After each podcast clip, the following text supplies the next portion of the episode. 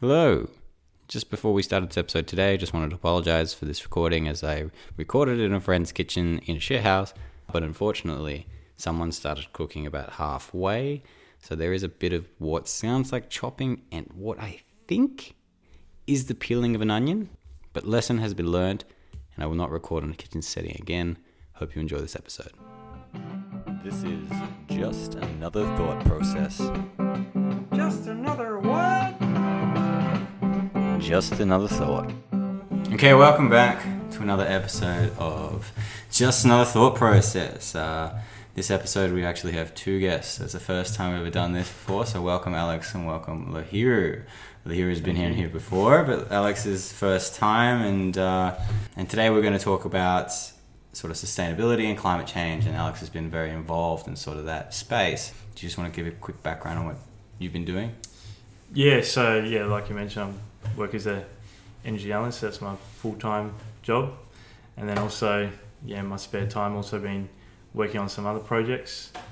Um, so currently working on a project with Beyond Zero Emissions, trying to get the Apollo Bay region to 100% renewables, and also recently I've been getting pretty into gardening, particularly hydroponics, as well. And you also attend a lot of rallies and, and destroy trams and, and stop the world from moving around. Apparently, Yeah, that's it. Cause as much trouble as I can. That's it. Um, yeah, rebel without a cause. No, but it's, a, cause. it's, it's, bringing, it's bringing the cause to people's faces, whether they like it or not. It's making them more aware of it, and it, it's pretty cool that you're doing that. It's a part of what you want to do. It's very, it's not, it's very rare that people are, are, are able to, to go do these things that they're passionate about and they want to see this change, and you're physically using your presences to try and, and Mm.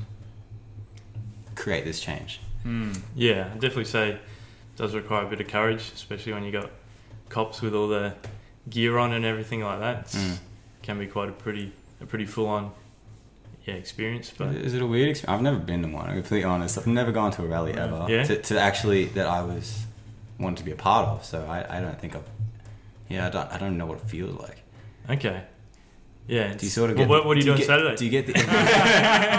do you get the energy of the crowd? Is that sort of part of it, or is it? yeah, there's definitely yeah big energy there. Like you know, you got a lot of people making a lot of noise. Um, sometimes there's like music, like that one we went to the the big one back in September. Yeah, well, Last uh, year. school strike Yeah, Mm. organised by Greta. That Greta one. Thunberg. Yeah. Was fantastic. Yeah, the vibe vibe's a big piece of it. It's I think we went to a, uh, a protest in Hawthorn last Ah, year, early stage. Yeah. That was my first one. Mm. It was protested against the uh, coal mine, and uh, that was for me. It was quite confronting or intimidating doing it, and I was probably a little bit uh, like you know, shy or embarrassed. Those emotions definitely came up. Whereas, um, yeah, but with Alex there, it was kind of good. So it wasn't just me on my own, not knowing people. Obviously, we met people there, all ages, but it was great having Alex because he pushed me to continue on with the protest. Like, we were walking around the streets of Hawthorn, Camberwell, and you know, the, people would be chanting these chants about social, uh, climate change and sustainability, which was really cool. And then, yeah, Alex just took off and did so many more rallies, which is fantastic.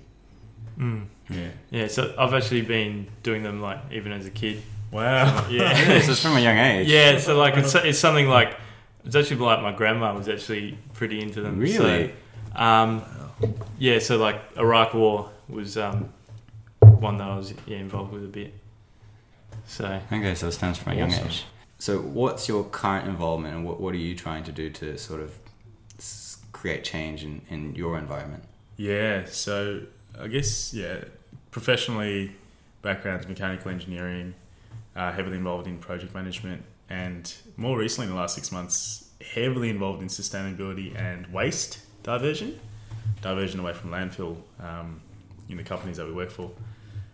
Uh, that's been awesome. Um, really creating some change there in terms of educating yeah, our team members in our in our organisations and brands.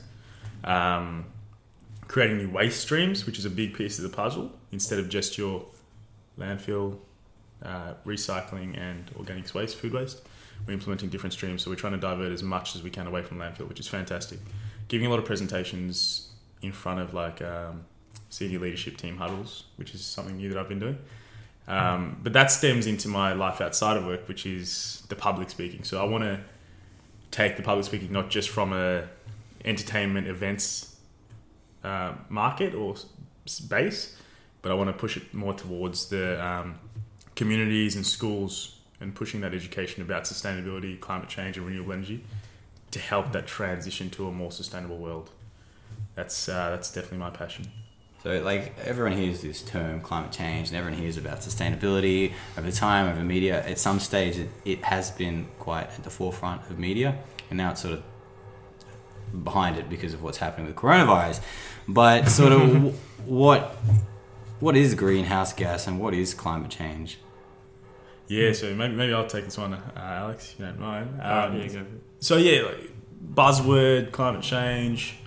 Um, everyone knows about it as you know, global warming as well. So it's essentially the heating up of the planet. But one of the things we came across, actually, Alex pointed out, Sebastian and I, you know, we didn't actually really know uh, what global warming really is, fundamentally is. Um, it's pretty bad being an engineer, I should know that, but I didn't. And that's when we really started looking at it. Like, how do we explain very briefly, high level, what is global warming, which uh, contributes to climate change? Um, but basically, there's this thing called the greenhouse effect, and there's the sun's rays which hits the earth, and about 30% of the sun's rays enter the atmosphere. 70% is reflected away into space. That's what we've been seeing before. Um, what happens is when we increase our emissions or carbon dioxide emissions or greenhouse gases into the atmosphere from our consumption and, usage, we create like a blanket around the planet, and it's um, essentially traps that sun's energy and reflects less away from the Earth's surface. In addition to that, so that there's a temperature rise. In addition to that, we see uh, ice caps and solar solar caps melt, and from deforestation, agriculture, we see um, trees and rainforests being destroyed and decreasing.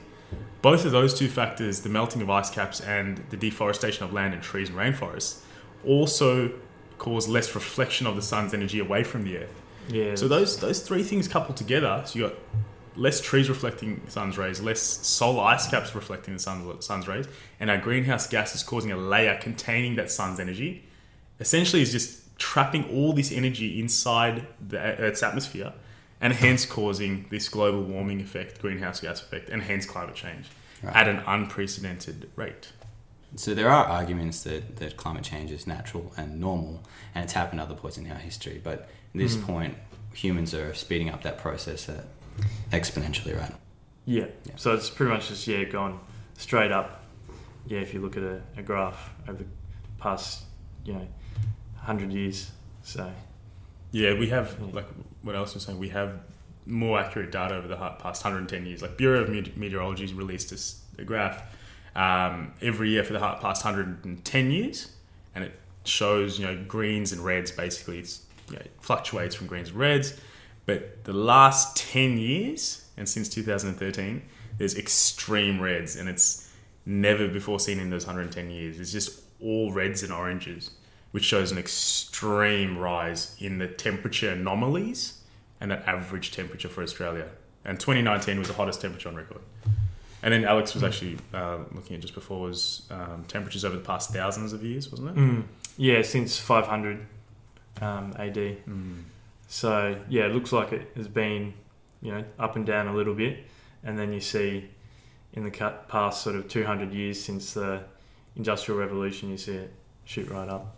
So, you know, you hear about this and you hear about things that can stop it and, you know, using sort of renewable energy and, and electric cars and, and stuff like that. But do we actually have enough time to prevent this from, uh, stop this from progressing? I mean, at the point, like, you hear these facts, or not facts, you hear these people, scientists, people say that, you know, we've got 30 years to, to make a change.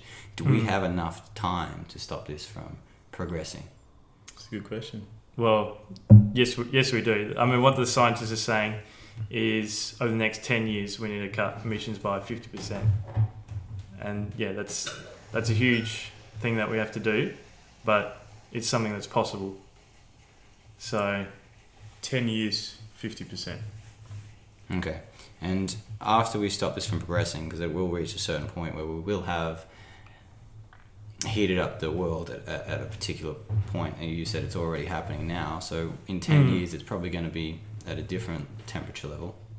Can we reverse any of this damage that humans have caused Mm. and go back to sort of what it was? Is that a possibility, or is it? Yeah, that's that's definitely a possibility. So that's where something like planting trees and restoring tropical rainforests, wetlands, all that stuff's really important. And also preserving what we have at the moment as well is obviously very important. Do you think humans are able will be able to make this change, though? In your personal opinion, To be honest, at the moment it's it's uh, not looking that hopeful, but I think over the past sort of few months, things have re- people have really woken up. I think, especially here in Australia with the the bushfires. I think that's been um, yeah, a big change. And I think something you mentioned is, you know, maybe we need something like one of these big events to sort of realise that we need to do something about this. No, it's- I, I agree with Alex. Yeah, it's uh, yeah, more locally in Australia. It's it's it's uh, from a government point of view, it's quite grim and unfortunate, or not so pleasing.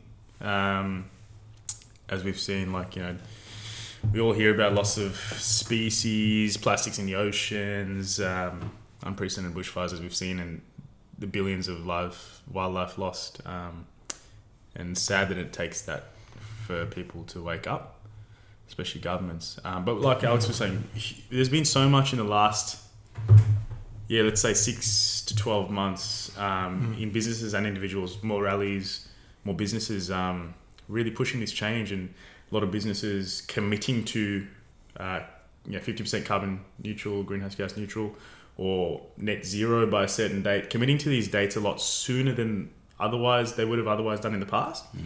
like your Telstras, your you know, Coles groups, or um, You mentioned uh, Amazon. Amazon, big one. yeah, Amazon. Yeah. Like Jeff Bezos, he was saying, you know, everyone's talking about car- um, carbon neutral by 2050, but he was like, stuff that. Uh, I'm committing to carbon neutral by 2040, but not just carbon neutral in Amazon itself, but also its whole supply chain, which is the whole, like almost the whole world, given how Mm. big they are. That's a massive commitment, driven Mm. by businesses and organizations opening Yeah. their eyes to what's happening. Mm. And uh, Microsoft is another one. Yeah, I think they've got a target for 2025 or 2030 to be net zero, and then after that to go beyond So- zero. So positive. yeah, to be positive. yeah to be reducing emissions. Wow. Positive and negative. Yeah, do you want to explain that? That's actually a really good point. Yeah. So you have net carbon neutral, and then you have a, a net positive, which countries like Bhutan do. But if you Yeah, so back- well, a country like Bhutan, they have a lot of forests, so they're able to absorb carbon through their forests and, and store it in the trees. So, yeah, essentially, it comes down to um, first of all reducing your emissions, so moving to say you know renewables, all, all those kind of steps that we've we're aware of, and then once you get to that point, then yeah, start planting trees and Just everywhere. yeah. Do we need to give up uh, sort of products that are made out of trees as well? Sort of paper, toilet paper. No, we don't. We don't need to give them up. The key part is that it's done sustainably. That we grow a forest, cut it down, and then plant it back. That's that's all that needs to be done.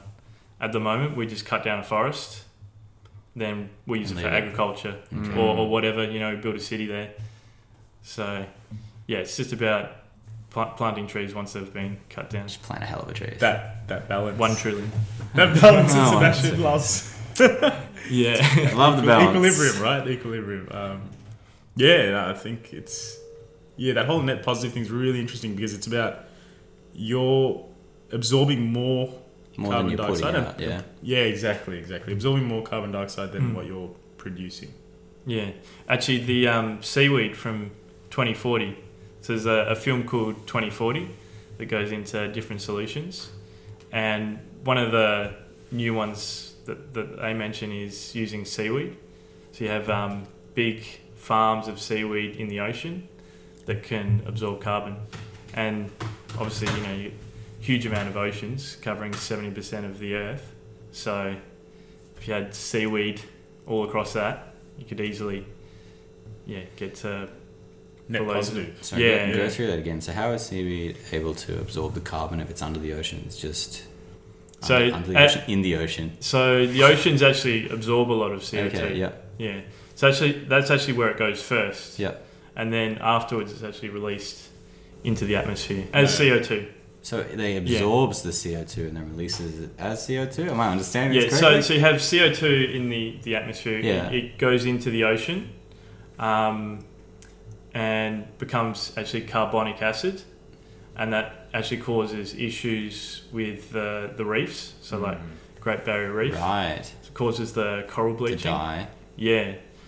Um, but when you've got seaweed, it takes up that carbon Okay. And then it's stored in that carbon and then you can eat it as well. Yeah, so Yeah, it so, helps sustain wa- like water life and, and prevents them from being affected. Yeah, from, from yeah. That's yeah another thing. Yeah, you can have a whole bunch of fish. yeah. Yeah, living in there. So, so basically, if you look at it, simplified, it's like the the ocean stores carbon dioxide, but seaweed store a lot more per kilogram or gram than the ocean or water does. Hmm. So having the seaweed there absorbs a lot more than the ocean does. Yeah, that's true. They grow very quickly. Yeah, they grow Yeah. from it. Obviously, they photosynthesis. They grow from um, the It's carbon really good for you as well. Yeah, and that's the right. It's, it's an awesome plant-based diet, plant-based food, Yeah. Seaweed, man. and it's and it supports the, the wildlife and the fisheries there as well. Mm. Fish, So fish- yeah, fish. especially if we're going to be trying to feed 10, 10 billion people in the future, then Yeah. it's important we can find new ways of producing food. Hundred percent. That's a Yeah. good point. By 2050, 2090, we're expecting 10 billion people. We can't be destroying or deforestation and destroying rainforests and trees, you know, to sustain that population. So Mm. we really do need to look at alternative means of agriculture and food supply. So there are sort of a lot of different industries and sectors, and I want to touch on each of them. So let's go into sort of energy. Um, so in Australia, we lose, use a lot of CO two, and I'm guessing, well, not that I'm guessing, there's a lot of push to move from that to renewable energy. Yeah, from Um, fossil fuels to to renewables. Yeah. Yeah. What did I say? Oh, you said from CO two. Oh my God, yeah. yeah, yeah. Fossil fuels that produce Fossil CO2. fuels. My yeah, bad. I knew what you meant. My bad. Yeah. Um, So the, the, the four key, I guess, there's our greenhouse gases or emissions in Australia are split up into different sectors or industries.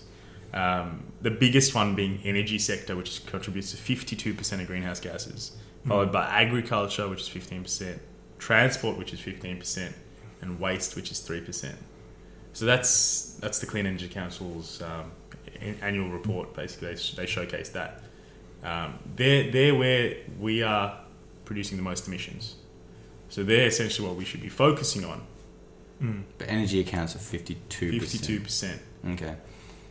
So the main ones then we should be pushing for that change to happen is, is, is going from fossil fuels to Yeah. um, Renewable energy. But how do you do that? And from you know you've got cars that use a lot of fossil fuel. A lot of Australia's energy is coming from coal. You've got Mm. airplanes, travel is Mm. all, all based Yeah. on, on on fossil fuels. You've got logistics companies that are all using Mm. trucks and, and, Mm. and planes to get their shit to other sides of the world Yeah.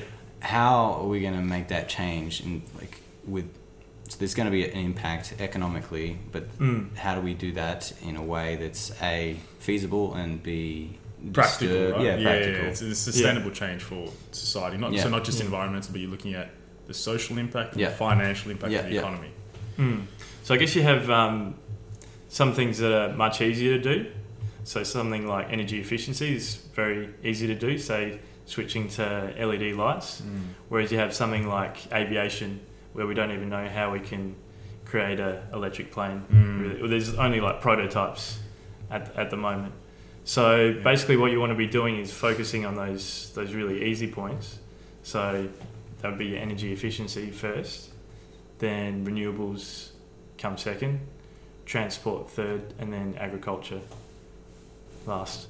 Although I'm, I'm maybe a bit unsure about that agriculture because I think you could switch to sustainable agri- agriculture practices probably relatively easy. I'm not, yeah, Mm. well i heard that like cows and stuff actually produce a lot of methane and that contributes Yes. to co2 but Yeah, how much how much does that account for yeah. Well, it's interesting you bring that up because there's actually a. uh, i'm the a- vegan i have to bring it up Yeah, yeah, but um, there's actually a, a report that came out recently that attributed um, global warming more so to methane than was originally thought. Really? So originally we thought it was mostly CO2, and that's you hear most most of the conversation about CO2. Yeah. But it turns out that methane actually has much of a bigger impact. And so what that means is, yeah, something like beef, eating beef has a much larger impact than we previously thought. Also means natural gas production when um, companies are uh, trying to find gas, often they release a lot of gas as part of that process. Um, and so it's really important we, we try and focus on that because, yeah, methane is having a much, much bigger impact. So it's, so it's basically yeah, that, with that piece of methane and agriculture, it's very much about look a, a, a more or mostly plant based diet would have a huge impact. That's more of an individual level, and then the whole um, you know, drilling for gas, Fo- fossil fuel extraction, yeah, yeah, yeah, has, has mu- releases. now now we know has a much bigger impact. So what actually means if we can stop extracting fossil fuels um, very soon, then that'll actually have a big impact quickly because methane breaks down after 10 years, whereas CO2 breaks down after 200 years. right. So there's yeah a huge benefit to reducing CO2 uh, methane now, methane as soon as possible. Okay. because it breaks down a lot quicker than, than fossils. Okay. yeah, Yeah. Uh, also, methane, its effect is 35 times that of CO2. Yeah. So, Okay, so it Has a- breaks down quicker, but it's more. Um, volatile. yeah, pung, pungent, pung, pungent, pung, pungent, Pun- pungent, pungent. concentrated. Concentrated. It's a better word. Yeah, yeah, yeah. So yeah, that's why the whole cows farting is a lot worse than just CO two. Actually, it's, Okay. it's But bur- what about- mostly burping Burping. What about humans? So we're contributing to that methane as well. by farting. well, if cows and stuff are doing it, then are, Uh, not to the logically, same extent. No, why why aren't we causing the same sort of impact? because cows have like four stomachs or Right, something like yeah, that. They're yeah. eating grass all day. True, and true. their, output of methane is a lot higher than ours. Okay, is it, is it because they're having a bad diet that they're uh, causing a lot of this methane Yeah, as well? Like, so that's- so a lot of these animals are mass produced. They're not Mm. getting enough nutrients, and because of Mm. that, their their digestive system is reacting. Yeah. that might be why. Yeah, that, that is part of it. Also, the CSIRO has recently found if you feed cattle a bit of seaweed, you can dramatically reduce their Really? methane emissions. Wow. And it's, so it's not completely seaweed you give Yeah, them, you just got to Yeah. give them a little bit. And that kind of links into what we were talking about before seaweed. about growing in the ocean. Yeah. So, yeah, The seaweed will cure everything. yes, That's it. So you basically just got to plant it everywhere. yeah. Superfood. Well, it's really good for you. Oh, it's I do delicious. I suggest. like it. I wouldn't. It's not. It's okay. I like seaweed. seaweed Have you ever had Fantastic. seaweed from the ocean though and put it in your food? No. No, Try that. what And then, and then is talk it to safe? Yeah. Yeah, well, Yeah. I assume so. My parents, You my didn't parents die, used to do it. They used to take seaweed, dry it out, and mum would chuck it in sauces and stuff. Wow. Okay, I'm pretty sure. I could With be. all the plastic could be in the lying. ocean now. so how do you dry it? You just, just chuck leave it it out in to the dry, sun? yeah, and it dries out, and then I think you might have to wash it because it's got a lot of sand and salt on it. But then Yeah. you can just chuck it in your cooking. Sand and salt plus Okay. uh, all the microplastics in the ocean. all of that stuff. Delicious. Okay, so you went through energy, agriculture, kind of touched on transport. Uh, what about sort of waste? Yes. It ties in with energy. We were Mm. about this before, but in terms of sort of what's going on, we were seeing a lot of um, waste in third world countries that we're not able to get rid of. Like Australia is a Mm. really good example because it doesn't have that facilities to those facilities to break down those Yeah. um, products and then reuse them. Mm. Yeah. So with the current um, situation, what are what what are things we can look at in terms to to recycle and reuse this this kind of waste? So uh, what we were just talking about before, there's two sides to the waste story. There's um, the output waste, which is what we think about landfill recycling. the Like, and there's the input waste, which is all the functions or industries that use waste as well. I think Alex will talk more about that. Mm. But in terms of direct waste, um, you're right. We're, we're pretty bad at our recycling practices. A lot of our treatment facilities, recycling plants have closed down. We uh, lack the the treat the facilities that other countries have. But th- they are investing in that. But we, we definitely do need the government to do more with that piece as well. Um, one of the quick things that come to mind quick straight away is uh, container deposit schemes. So, like South Australia, phenomenal example. Seriously, um, yeah, Tasmania, the likes of those states, they have collection like container deposit schemes. It's basically you know, glass bottles, you know, plastic bottles.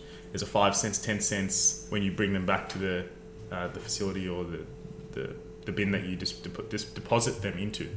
So you're getting you're putting a waste a value on waste. So then you're one cleaning up the streets, cleaning up the environment. Two, you're providing an income for those who are less fortunate or may, may just want to do it and need it. Um, it's a really simple win, and the Victoria still doesn't have it, and really should have it very soon. I think there's a few other states, the likes of WA, that maybe Queensland that doesn't have it or does have it. But yeah, that's a simple, quick win, easy win, like we were talking about before. Mm. Um, recycling is a, a big piece about education. Um, what can and can't be recycled. Yeah, Yeah. that's I still such a mess. get at the confused. moment. Yeah. We're working on that actually at the moment um, in the workplace. Uh, a lot of signage um, and the, the yeses and nos, so basically ticks and crosses. So all the people in our business units and brands um, uh, can understand and identify what can and can't. Because that has been pretty ambiguous in the past, but I think we're getting there, and there's more investment in the technology at the facilities. So I work with Cleanaway. Um, Suez is another com- company who does uh, waste, and they have some pretty cool tech which can filter through things that we just commingle or put together. And it's essentially called Mm. commingled recycling. So you can put a lot more different things into recycling, and it's separated through automation and machines and robots. And there's more of that which is recycled, and less thinking and input that we need to do as um, producers or people. Mm. Yeah. Um, so probably yeah, another big part of the picture is food waste. Mm. So whenever you, you waste some food, there's huge amount of um, greenhouse gases associated with that. So first of all, there's producing that food, the ag- agricultural part of it, transporting it to the supermarket, supermarket refrigerating it, you going up and picking it up, putting it in your refrigerator, Yeah. and then chucking it out. So it's yeah, So it's and, and then it even gets worse because it starts decomposing in a landfill, produces methane. Methane. So it's right. I didn't Yeah. even think of all that. yeah, That going from that whole process from beginning to end, like the whole supply chain. You, you'd never think about that when you buy something. At the, life cycle. yeah, Anyway. yeah. How far it's travelled? or- Yeah. yeah.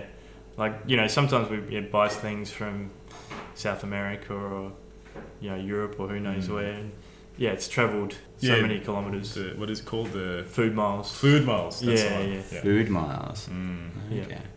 I've Mm. never heard that. Yeah, term. definitely check that out. Um, basically, how many miles food travels, and you can uh, link that to uh, greenhouse gas emission uh, qu- quantity as well. Um, obviously, the higher the miles, the higher the greenhouse gases. Um, Mm. yeah, but that, that organic waste, food waste is a big, big piece. Um, certain councils are pushing composting and organics waste, like Boroondara Yeah. City Council, where I live in Hawthorn.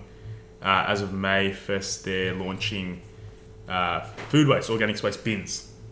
So you got landfill, you got recycling, and now they're going to have food waste, organics waste. But they did a study, and out of the landfill bins, it was about 50% of the landfill was food waste or organic waste. Yeah, okay. That's a huge amount of landfill that we're storing in the earth as landfill in the, the holes that we dig up, which can't be used for agriculture, construction, residential, etc., educate whatever it is we build on there. We can't use that land, and that land is a lot bigger than it needs to be. Mm. Um, this this diversion stream of food waste is a big key to uh, reducing our waste. yeah. I think. So also part of fixing the problem is, I guess, if we can grow our own food, that's Mm. that's ideal. Um, maybe something not everyone has time for, but certainly a good idea. Um, if you have, say, a hydroponic system, then you can have a system that sort of works by itself, and you don't really need to be too involved with it. That's a, Um, yeah, that's, that's a really good point because like I- Alex and I grow a bit of veg and herbs. Um, mine's a lot simpler, so like carrots, bok choy, and tomatoes. But I want Alex to just maybe touch on that hydroponics because I don't think a lot of you viewers, listeners know about hydroponics and Mm. what what is that? How does it diff- How is it different? Yeah. Um, so it's basically about delivering water directly to the roots for um, when you're growing food. So there's there's many different varieties. Probably conventional hydroponics is where you're growing in a media, so it might be say clay pebbles. You're growing your, your plant in, and you have water passing through it with nutrients in it. Um, the system that I've got at the moment is actually in soil, um, and water's delivered to the, the bottom of it, and, and feeds the roots. So it's that's probably a bit different to most conventional hydroponic systems, but um, yeah, they all involve some sort of uh, delivering water to, to the root system with a nutrient solution. Nice. The closed loop system has little input from a human, basically. Yeah, That's that's pretty cool. yeah, and you can automate the system. Uh, you can have. I- I've got a gravity fed system, but you can also have uh, a pump system as well. And you'd obviously get solar power, solar panel on that pump. yeah, and, and the, the real benefit of, of it is you can use you use just ten percent of the water compared to normal agriculture, so you're also using much less water. And you have organic foods, and it's uh, garden to table. Garden to table. And- it's not traveling anywhere. Exactly, Yeah. food miles. And um, probably the other part of the food waste is uh, composting. mm. So that's that's a really big part. So if you've got something you can't eat, if you can chuck it in a worm farm, the worms digest it, and they produce a fertilizer that you can then use on your veggies. So you got this like full loop. Mm. And even you can do it without worms. So I have a bokashi bin from uh, my, my council. I actually bought it. Food waste goes in there. You use an enzyme accelerator. It's just a it's a liquid that's um, an enzyme. You spray it in with the food, and uh, basically it outputs like a like a pungent kind of tea or like a solution. It's highly concentrated. So you basically literally tap out that solution. You dilute it with water, about 20 parts water to one part solution of that food waste, and you just water your plants with it or veggies. And that's like a highly, like a nutrient rich fertilizer, as Alex said. Simple, simple things that we can do in our backyards individually. Yeah. So how's that working out for you? Yeah, really good, really yeah. good. I've, I've Yeah. used it, tapped it out twice, used it. It's quite smelly, but but I think it works a, a treat because the soil Yeah. that I use isn't you know, sometimes fantastic, superior soil. Um, this this really just helps add that nutrient. So you just need to get a peg for your nose. That's it. So, so what are governments doing at this point in time that, that is not enough, or what they should what should they be doing at this point in time to sort of speed this process along Mm. of uh, affecting climate change in a, in a in a positive manner? Yeah. So if you look at a federal level, there's not really a whole lot being done. So federal level in Australia. In Australia, Yep. yes, yes, that's right. Um, what they, what the federal government should be doing, probably the, the biggest thing they can do, is stop subsidising fossil fuel. That's an easy one, and then having a carbon tax. Those those two things. Um, Easy Have a really wins, big- quick wins, big wins. yeah, Well, it's weird that we had a carbon tax and then Got demolished it. Mm. Yeah. yeah, yeah. So it's actually a But- carbon tax, and it was going to go to an ETS um, after a year. What's so an ETS? Oh, emissions trading scheme. Okay. Yeah. Which is like a, sh- a share, like a you can trade, Yeah, right? yeah, that's right. Yeah. Yeah, Okay. energy It's like certificates. commodities. Yeah. yeah. yeah. Energy certi- certificates. Mm. Yeah. Okay. But regardless, yeah, it all got pulled um, with the current federal government, Liberal government not doing as well as we would like. but well, it also came from the people as well. People didn't understand what this was for, and they were against it because they had to Mm. pay additional tax, and they didn't understand how it would impact them in the Yeah. future and how that monetary impact will be later down the line. No one was really communicated. I don't remember being communicated that. Mm. Yeah, Um, yeah. so maybe it was a Mm. partial. You know, it's not just the government's fault. There's, there was the education piece that was missed Mm. in that. Yeah, but I think overall the Australian population were actually quite supportive of it, but there definitely was some people that were, yeah, jumping up and down and uh, protesting out the front of Mm. Parliament House, so Against it. against it. Right, right, Yeah. right. You wouldn't hear that Mm. today. No. With the Well, mm. the Yeah, reason that you think yeah. there'd be more change now is because of these a lot of the rallies. You Mm. got a lot of these figureheads that are, that are prominent, like what's the name? Greta Thunberg. Greta, you know what I was talking about. Leonardo DiCaprio. uh, yeah, you know. Um, Al Gore. There's so many, so many names. But but regardless, like I think it's what Alex said. Now in this day and age, unprecedented bushfires in our back door, um, in our backyards, you know, with all these climate strikes, I think now is the time better than ever to, to be pushing and introducing carbon taxes and um, removing government subsidies from fossil fuels and pushing that transition to renew- renewable energies even harder and faster. But like so, the, the people, the population is asking for it, seeing what we've seen with the bushfires and everything else. Um, but it's kind of being put on hold or stop at the federal government, Mm. which is probably an unfortunate thing. Yeah, so at the moment they're actually paying polluters to try and stop them polluting, which is a very inefficient way of the, doing it. The government is Counterproductive. paying polluters. They're paying businesses to stop them from polluting, So Why? and the and That the, seems the limits are really like rough. Yeah. And then sometimes they they decide, oh, we're going to move the, the target up a bit. It's it's real, just yeah, not wish-washy. being managed Yeah. So very it's well not, at all. it's not because these companies have too much power and they're paying a lot of tax and they're, Or they want it paying to a lot of donations. Yeah, put donations forward their a own agenda. Yeah, it's not yeah. it's not that. It's a, Oh, I think it's a yeah, combination. that's yeah, Yeah, that's yeah. that's definitely part of it as well. Yeah. yeah, for sure. So I guess, I guess I guess the answer to that question is the, at a federal government level, there's nowhere near enough being done towards uh, a more sustainable future faster. Because when we look at the world, the world is a lot a lot more ahead of Australia. Australia's very far behind. Like um, yeah, like the likes of Europe, Scandinavia, they're, they're like leading the way, best practice in all of these things. And you know, there's lots of studies where they show greenhouse gases per capita, which means per person. And there's a top Mm. 10 list. And Saudi Arabia is the worst in the world. Yeah, they're number one. Australia is number two really in that whole entire list. We're in the whole world. up there. Yeah, In the whole, world. The whole world. yeah, Australia is the second worst country Mm. in greenhouse gases of global warm- global emissions per person. in digest the that for a world. Yeah, United States also falls Well high up below. the list. Yeah, in, and in terms of us. Yeah. even in terms of renewable energies, like United States and China are doing amazing things, like a lot of things in solar, even though their governments might be questionable, especially USA. Mm. But like even USA is doing fantastic in solar, producing solar farms and solar systems, solar capacity. Wind as well, um, And- and- so, solar thermal Yeah, as well, concentrated solar thermal. and that, that's USA even even with their government.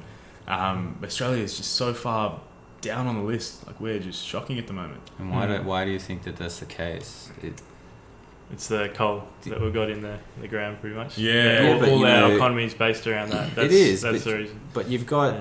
you know Australia's a big wide open space, so you would expect it, Mm. that we have the Yeah, possibility, Space, yeah, yeah. space Yeah, to implement this stuff in Yeah. in practice. the Well- renewables. Yeah, Yeah. there's huge potential for us to be The leader. having, say, something like 800% renewables, producing hydrogen, exporting it all across the world. Mm. There's a huge, huge opportunity economically that we're not taking advantage of. That's a really good point. And is there too much power in these other companies? They're just pushing this down the line. Pretty much, Don't want Yeah. it? Pretty much, those companies donate to the the political parties, and so the political parties aren't taking action on this. Mm. They're keeping things as they are. That's But you'd think, like economically, when there's a gap in the market, companies tend, with free market economy, uh, people tend to start trying to implement new things because they'll be able to take advantage of that market not being used, Tapped into. Mm. tapped into. So why hasn't it happened? Because there's such wealth in coal. Yeah, that's Export- the only reason. Export. Yeah, export is a hu- like our economy revolves heavily around coal export. Mm. Which is actually a very big risk when you think about it. Yeah. When you think about climate change. Exactly. And if we're if we get pressured in the future, let's say we have trade sanctions on us as a result, and we're not allowed to burn coal anymore. Our economy's screwed. Yeah, yeah, yeah. yes. yeah. So it's a, this huge risk. and and even more, more to that point, fossil fuels are non-renewable resources. It's finite. It's going to end. And if we waited till that ended, the economy will collapse. So that's why we need to be transitioning to renewable fuels faster because they're renewables. They're not finite. So like Australia has the highest, some of the highest solar radiation in the world. We have the highest potential for solar systems, solar farms, and there's so much space as well. It's just capturing and cultivating that, and then just transporting that across our, our continent, our country. So yeah, back to your question. Federal government is not doing nowhere near enough. State governments are doing quite quite decent things, especially in other states like SAs, South yeah. Australia, where Alex is from. is fantastic. Tasmania is ninety eight percent renewable energy. Ninety eight percent. and planning on being 200% renewable. By Um, when? Um, Tomorrow. I think it may have been 2040. Yeah? Yeah. 200%. They're already at ninety percent. Yeah. So they're already yeah very high already. They've the got all the, yeah. the hydro, a lot of wind as well. Solar, not so much. Mm. And then South Australia's second at like fifty three percent renewable energy penetration by state. But South Australia's having a bit of issues in terms of being able to. Um, not, correct me if I'm wrong, because I'm Mm. wrong, but they have a lot of blackouts and stuff. Mm. Is that correct? Yeah, so, but one thing is they, they now have a battery which helps From them Tesla. deal with exactly from Mr. Mr. Musk. Tesla Um, factory, right? Gigafactory. yeah, so that, that helps them manage any moments where, for a few seconds, say the wind stops blowing or something like that, they can use that battery. To store it. Yeah, so the, the battery's not it's not really like able to provide say power for all of South Australia or anything like that. It hasn't got a huge capacity, but it can provide like um, yeah like power over a few seconds when it's needed. So supply when when there's a When there's a, a short drop, yeah, it yeah. can provide it. So the federal government is not doing enough. Yeah. State government's doing a few things. Yeah. Um, what about local communities? Have you noticed anything apparent that, that you see that that's a good uh, example for the rest of us? Mm. Yeah, probably a good example is Darebin Council. So they declared uh, a climate emergency and they've put a lot of resources into addressing climate change. So they've hired a whole bunch of people that are climate change officers and they're yeah, working on projects that address it. should be hiring Alex. no, but I've seen that uh, in a lot of different local councils. So in Melbourne, we're talking about, um, you know, city of Stonington, which is South Yarra, the Chapel Street areas. They declared a climate emergency. Uh, city of Moonee Valley, I believe, they declared a climate emer- emergency. Some of these uh, councils declared climate emergencies almost three years ago in 2017, which is fantastic. And even my own council, Boroondara, uh, they're implementing a lot more sustainable measures in terms of um, waste, so organics waste, food waste, as well as uh, e-waste, electronic waste. Um, and then they're really pushing that sustainability front from a local council level. So there's definitely things happening. And then if you ask about local communities, there's so much happening in community-based level, like protests, um, education, awareness events, Australian Conservation Foundation, Beyond Zero Emissions, which Alex is heavily involved with. Um, so many organisations like Keep Cups is doing some pretty cool things. We're, we're, we're planning to go to a 2040 screening at the Keep Cups head office. Um, yeah, organisations as well as communities. Is that what I'm invited to next week? Yes. All right, cool. I'm excited. All right, so local communities seem like they're doing a few things, but that's not every local community. That's just a couple. Um, but they're examples of what we should be doing, right? Yeah, yeah, for Okay. sure. So, what can each of us do at an individual level? So, it's hard to sort of like we talk about all these things about you know countries becoming kind of neutral, countries doing you know all this, governments making changes, businesses making changes. We didn't touch on businesses, um, but what can we do as individuals that, that can bring our impact or lower it? Hmm. I guess for me, one thing when I looked into climate change and heard about what kind of issues it was going to cause, um, something I started focusing on was um, just trying to trying to reduce my waste overall. So energy efficiency is one. Um, just reducing how many like single-use plastics you use. Um, not buying things that you don't need all that Mm. kind of stuff. I think on an individual level is is pretty important. Yeah, definitely. I think that's spot on. Um, yeah, in, you know, one piece of the puzzle is getting all this uh, renewable energy technology, which is fantastic. Yeah, solar panels, uh, electric cars, all that stuff, great. But that's on a output side. If we talk about the input side, yeah, it's it is very much about reducing our consumption. Like straight up, it is literally that, and that's um, yeah, literally flicking the lights off, lights off, uh, reducing our consumption, energy efficiency, um, not using air conditioning when we don't need it, um, walking or riding or public transport instead of driving a car with one person in it. You know, like simple stuff. We're creating. Well, certain communities are creating neighborhoods, like microgrid neighborhoods, which are like a community. There's you know, bikes, scooters, electric bikes now. Uber just released 400 electric bikes into Melbourne that you can hire. Like these are creating these sustainable neighborhoods or communities, which we're not creating as much emissions as we were otherwise. Um, that's on an individual level. Um, and then in terms of you know agriculture, the biggest piece of what you're doing phenomenally is, is plant based diet. Being as close to plant based or vegetarian or vegan, whatever it is, as as plant based as possible. And it doesn't have to be completely. It can be whatever each individual is comfortable with, and that, that's great. Any change is great. So Um, which food should you be avoiding if you, you know, which Yeah. are the high producers? good then? question. Yeah. I think I think from all the information and statistics we have, um, the biggest food that we should be avoiding is is beef, is red meat, um, is, is you know, the likes of cows, pigs, even sheep. So getting away from red meat will have a significant impact on the on our individual greenhouse gas emissions. Hmm. Correct me if I'm wrong. Yeah, yeah, no, that's hundred percent yeah. correct. Yeah.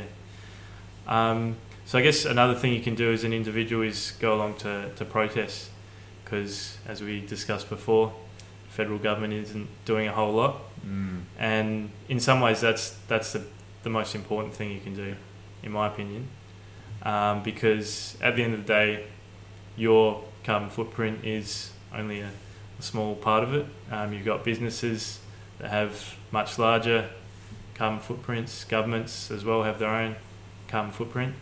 So I think protesting is definitely something that's important.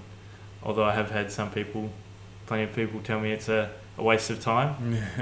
I, I, I don't definitely don't think it's a waste of time. I think it's something that was looked at as taboo back in the day. Uh, like you know, you had civil rights protesters back in the fifties. You had um, like the more let's say hippie generation in the seventies when Vietnam War was on. A lot of protests there. And as Alex was growing up in the Iraq War, when his grandma took him to protest, fantastic. Now we've got climate rallies, protests, and at the start, I was very, it was uh, quite confrontational, intimidating for me.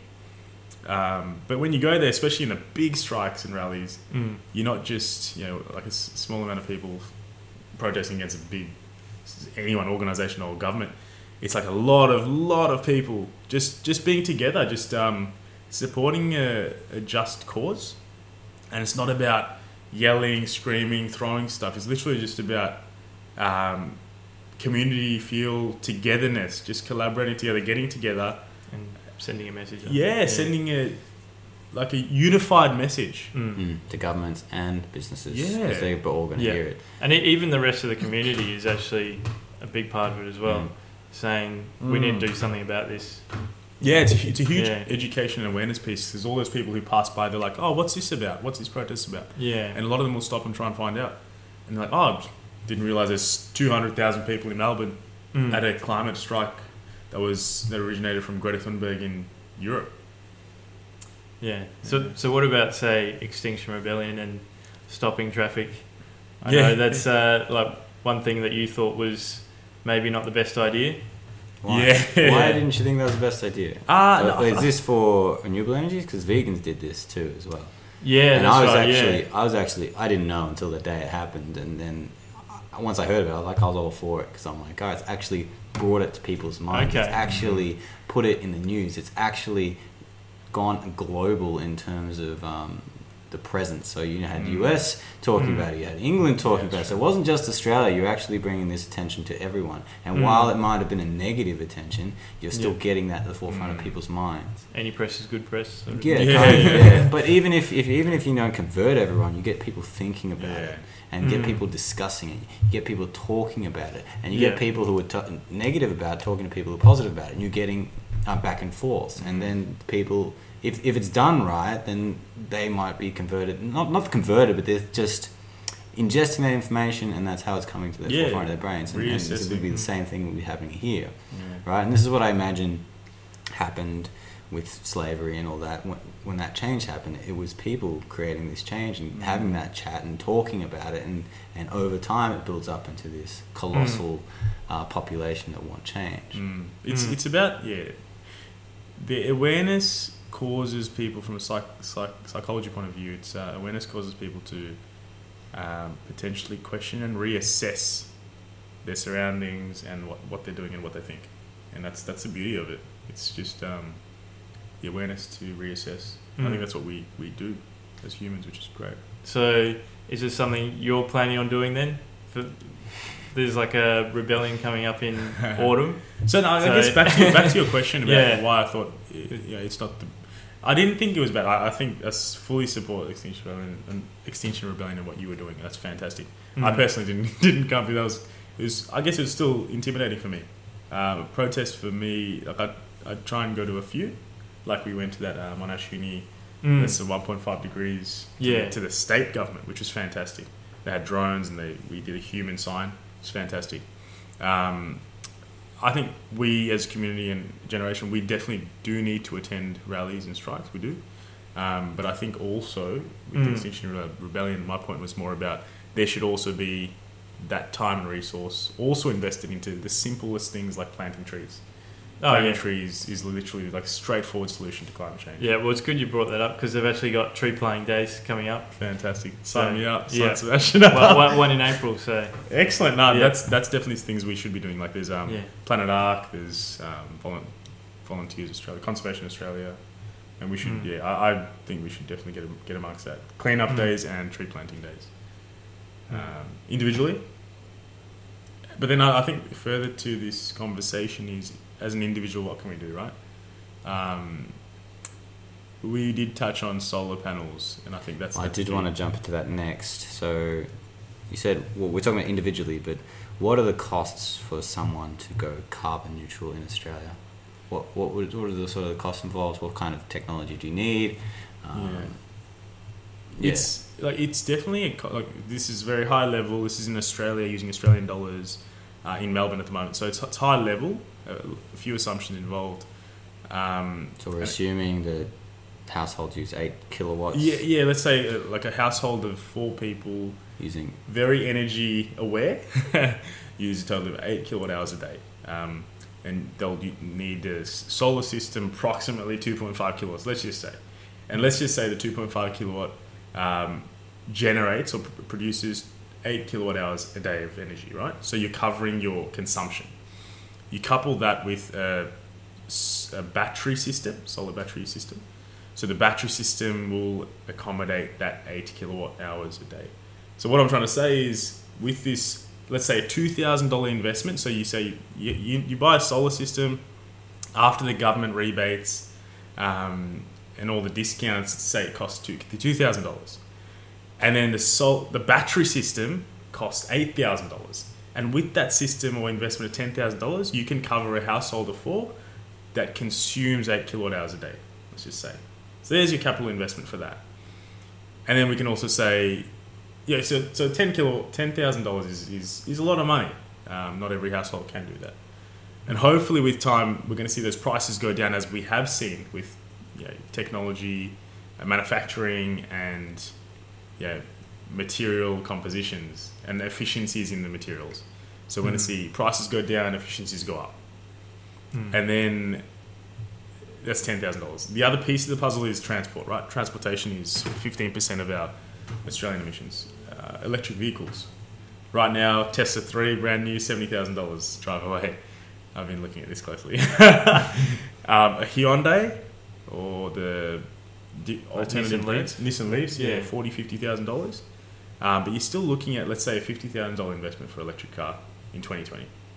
There's going to be heaps more coming out in the next five years, heaps more. So that should see prices drop. And with the prices in batteries and technology reducing, you're going to see prices drop and efficiencies in the range of the electric vehicles increasing. So if we say hmm. that car can go 500 kilometers in one charge, and that lasts 10 days, 50 k's a day, this person, this family does. So you get $50,000 for the electric car, and then $10,000 for your solar system and battery system at home. And there's enough surplus in the the household's energy consumption that over 10 days they can afford to charge their car completely full.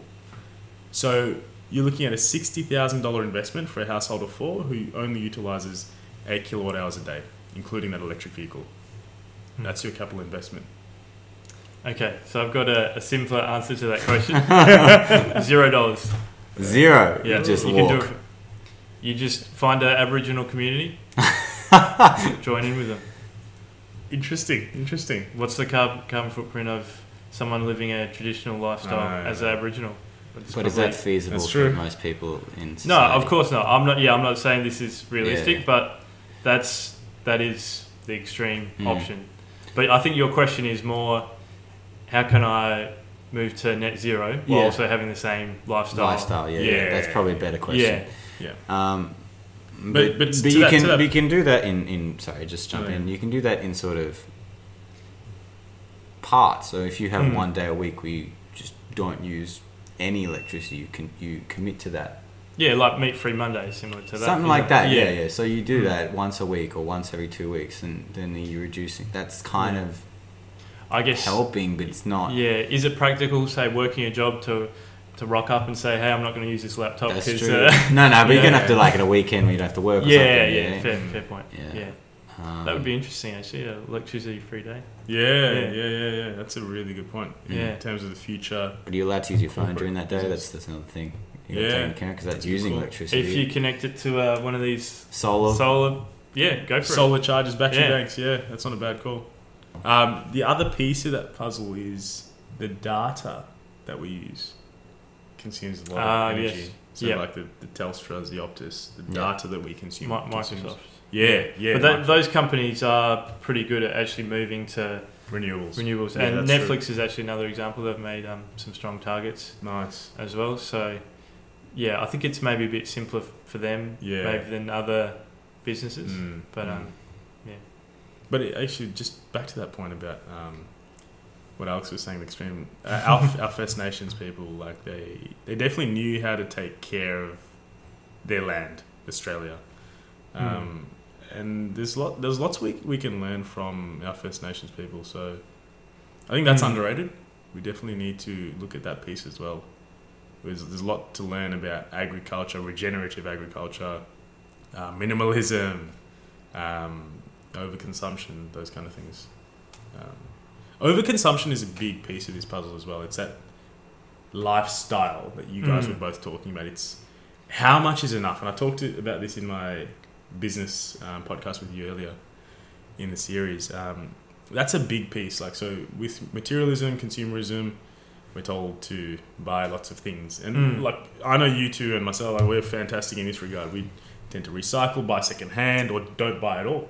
Yeah, Um, I mean, we'll have our faults, I guess. Where yeah, we've yeah, gone, gone against that, but yeah, mostly I think yeah, Or compared to let's say our mm, peers the average. Yeah, Yeah, yeah. yeah, for sure. but individually we can definitely consume less not just in terms of energy and our waste but also what we buy so what we buy has a big impact and in in what we buy's life cycle emissions or miles Mm. um, locally sourced stuff so local markets farmers markets growing your own fruit and veg like alex is doing outside behind us that, that stuff is individual impact that you can have to Mm. reduce your carbon footprint Yeah, so I think with the consumerism aspect, one issue is our whole economy it's based is, off of it. is yeah. based on Mm. that. So if some, everyone suddenly makes the decision, I'm not going to buy any products anymore. The I mean, whole system will the- collapse. Yeah. Mm. So really, what the government needs to do, they need to change the economy so that people are generating wealth from things that are addressing climate change. That is really the the best way to do it. And That's something a- like a carbon tax, tax, price on carbon, does that. That's an interesting point. Changing the economy Yeah, that's towards solutions of renewable energy solutions or sustainable that, solutions. that, I think that'll be a conversation in itself. yeah, If we go down that road. and, and I think that's why Alex needs to get into government. well, I think it's a good place to leave it. So Yeah, um, we covered a lot of stuff. There's a lot of information there. Mm. So thank you both for coming on. thanks for having Um, us. yeah. Really thank you. It's it, yeah. always a pleasure. I'll chuck all your details in the, the detail section of the podcast. But if you want to I know you love self promotion, so you can go ahead. um, but you could do it for your first time as well. I mean, you're getting into Okay. this space, so it might be a good idea to sort of start doing that. Do you want to sort of share where they can find you if, if they want to discuss, or maybe even get involved with this, Mm. um, with Tree planting days, tree rallies. planting rallies or Mm. um, stuff that you're involved in? Um, yeah, well, I guess on Facebook I'm Alex Hoeper. Hoeper spelled H O E P E R. Um, otherwise, there's my email, so H O E P R dot Alex at gmail dot com. Mm. And you list that on the bio anyway. Yeah. Um, Yeah. But in terms of rallies, uh, tree Oh, planting upcoming. days, Yeah, so there's one April 19th. yeah. Where can With people find this Extinction. information? So that's on, on Facebook. Extinction Rebellion page. Yeah, have a um, Victorian group. Facebook page. Yeah, Facebook page, yeah. Excellent. Um, there's also the School Strike for Climate coming up on May 15th. So that's the one we went to in September. Yeah. Like a repeat of that. Okay. So that's associated with yeah, Greta Thunberg. Nice. Excellent. Yep. And yeah, myself, Lahiru Umala Surya. Uh, you can find me on Instagram, probably my biggest uh, platform. Smile underscore travel underscore live. Um, email, website www.lahiruw.com. I think that is. Um, yeah, it's so many different forms. I think with another th- really cool thing to check out is Project Drawdown. Yes, Alex talked yes, about. that's we forgot to talk about. We that. did. Yeah. We'll talk about it next time, but that's definitely check out Project Drawdown. Check out the documentary We'll just, tou- 2014. we'll just touch on Project Drawdown. What the hell is it? okay. Okay. So you can't just um, say it. I'm like, I don't know what the hell's going on. so it's basically um, looking at how we would actually tackle climate change. So, um, what measures would we need to do? How much emissions do they reduce, each one of them? Um, what would they cost? What's the payback? in every single industry and sector. Like it, Okay. it covers Yeah. everything from Mm. energies to waste to individual stuff. Like it's so detailed. So Project Drawdown. And there's also a book as well you Mm. can buy. That um, Australian Conservation Foundation has some really cool stuff. Yeah, Planet Ark, Earth Hour's coming up, March 28th. Definitely turn off your lights between those hours. Uh, tree planting days. There's going to be some really cool stuff. So definitely, definitely connect with us and keep up to date. And otherwise, just reduce, reuse, and recycle in that order. So first and most importantly is reduce, then reuse, then recycle. That's about it for me. All right, that's, that's the end. Thanks Thank you, again Sebastian. for guys coming on. Alex? And uh, Yep. yeah, look for these guys online. I'm sure they'll be doing great things in the future. Um, if they're still alive, if we're all still alive and the coronavirus doesn't kill us. um, but yeah, so stay in school if you are and have a lovely week, month, year. Definitely. Thank you. Goodbye.